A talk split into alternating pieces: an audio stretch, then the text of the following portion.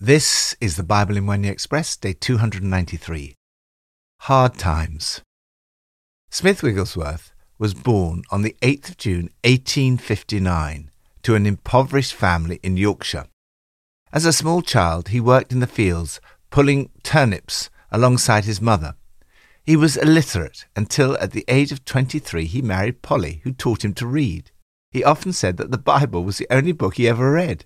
He was a plumber by trade but had to abandon it after he became too busy with an amazing ministry of preaching and healing. There are even accounts of people being raised from the dead through his ministry.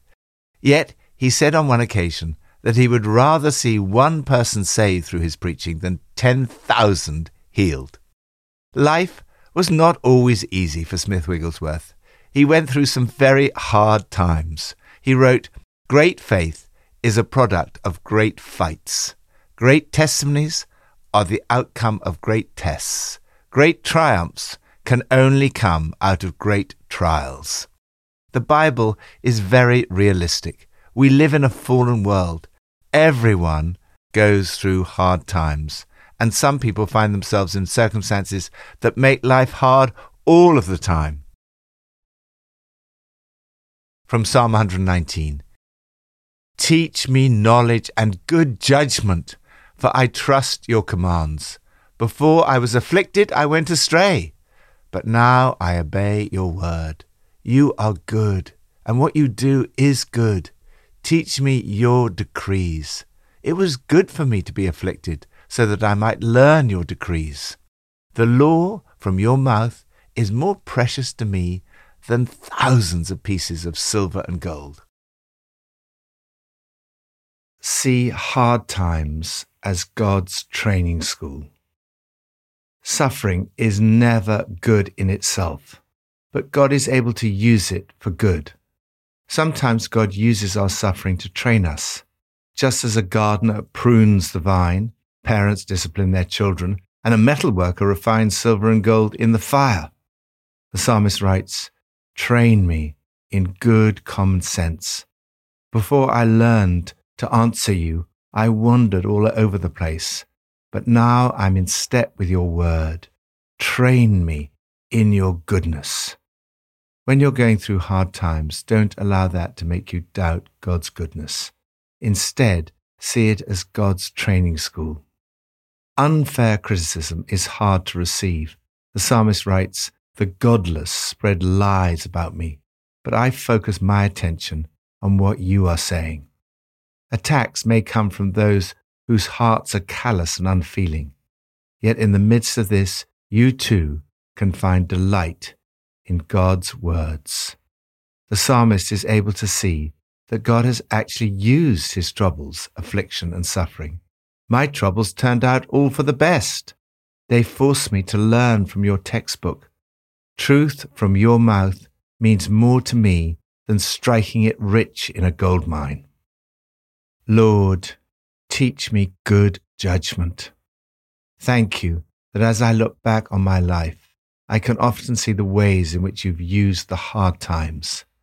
Thank you that the words of your mouth are more precious than thousands of pieces of silver and gold. New Testament from 1 Timothy 5 and 6. Do not rebuke an older man harshly, but exhort him as if he were your father.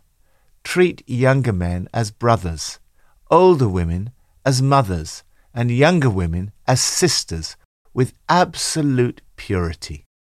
Give proper recognition to those widows who are really in need. But if a widow has children or grandchildren, these should learn, first of all, to put their religion into practice by caring for their own family and so repaying their parents and grandparents, for this is pleasing to God.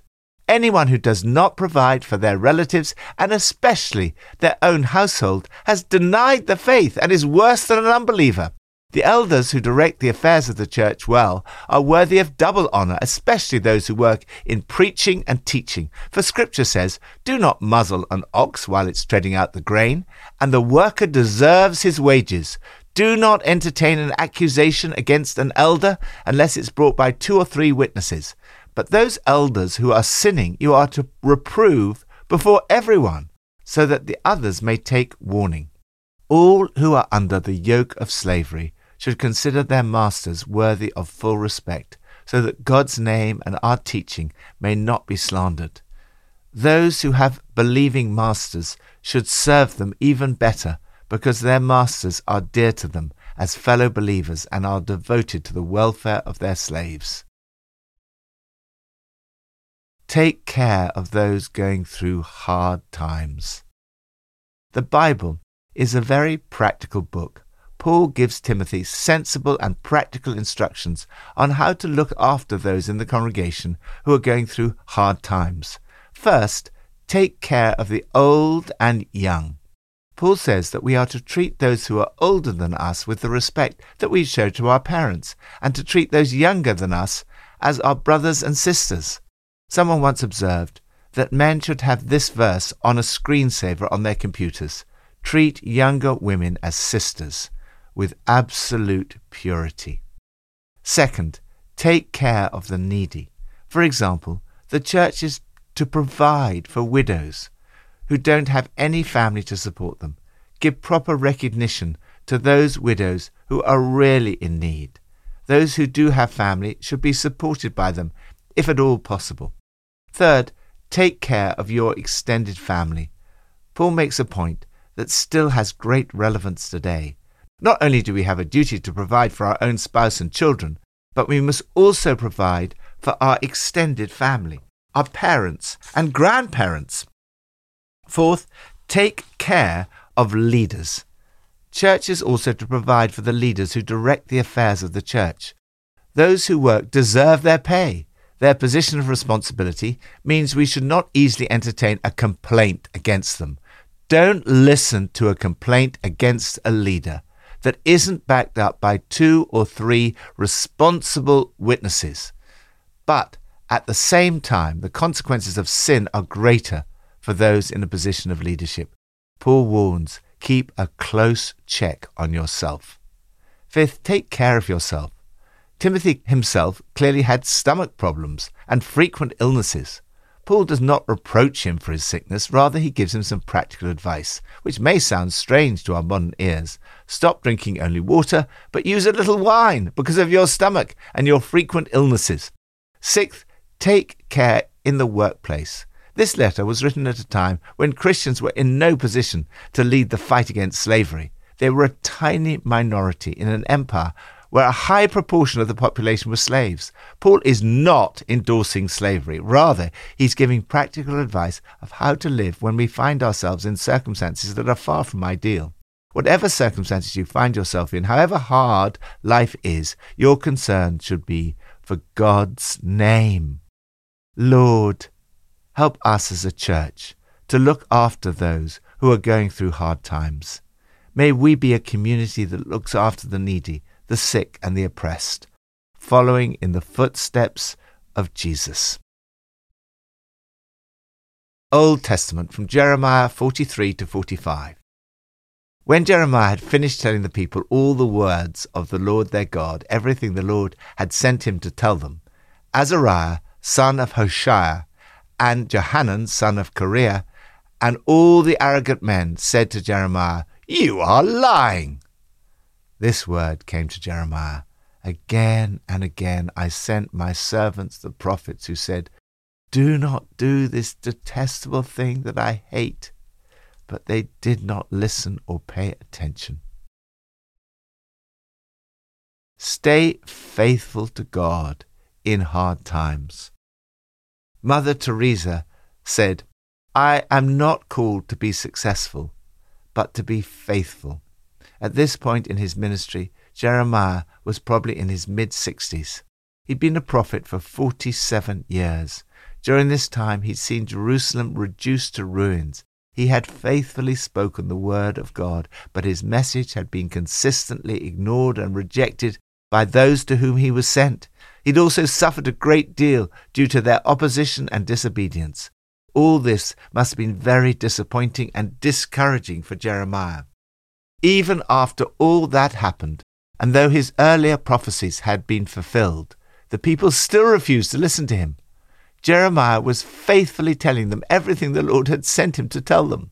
He was telling the truth. But he had to put up with what must have been the very hurtful slander of arrogant people saying to him, You're lying! In spite of Jeremiah's warning, they disobeyed the Lord's command. They entered Egypt in disobedience to the Lord. Although the Lord warned them again and again, they did not listen or pay attention. They said to Jeremiah, We will not listen to the message you have spoken to us in the name of the Lord. Jeremiah's message was flatly contradicted by those who heard it. Jeremiah's ministry must have appeared to be a failure once again full of discouragement and disappointment. Even so, he remained true to the task that God had given him and faithfully delivered God's words to the people. In chapter 45, we encounter another person's discouragement and disappointment. Jeremiah's associate Baruch. Baruch, despite being of high birth, had to play second fiddle to Jeremiah. His role was to record Jeremiah's prophecies. He despaired of the fruitlessness of his efforts. He said, Woe to me! The Lord has added sorrow to my pain. I'm worn out with groaning and find no rest.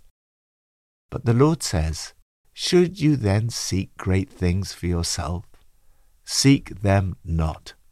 It's always a temptation to be self centered and to seek great things for ourselves, whether through money, success, position, fame, reputation, or respectability. But we must never seek any of these things for ourselves. At the end of the day, it does not matter if our life appears to have been a failure and ends in disappointment. What matters is faithfulness to the Lord. God will reward each person according to their faithfulness, not according to their apparent success. When you are faithful to God, you allow him to work and to achieve his plan through your life. Jeremiah and Baruch must have felt like failures, and yet few people in history have had a greater impact than they. The prophecies they recorded are a key part of God's revelation to the world and contain some of the most important prophecies about Jesus in the Old Testament. And how many authors can claim a readership of billions over 2,500 years after their death? Lord, Help me to be faithful in following you regardless of hard times, afflictions, smears, and difficulties. May I never seek great things for myself, but rather seek to see your name glorified. Pippa adds In 1 Timothy 5, verse 1, it says, Do not rebuke an older man harshly, but exhort him as if he were your father. Treat older women as mothers. I do wish there was more respect for the elderly in our society. Life must seem perplexing with technology advancing, and when movement is slow and painful, and even doing simple things are a struggle. And to add to this, loneliness can set in. The Christian community is so important, and it is doing amazing work, but there is still much more to do.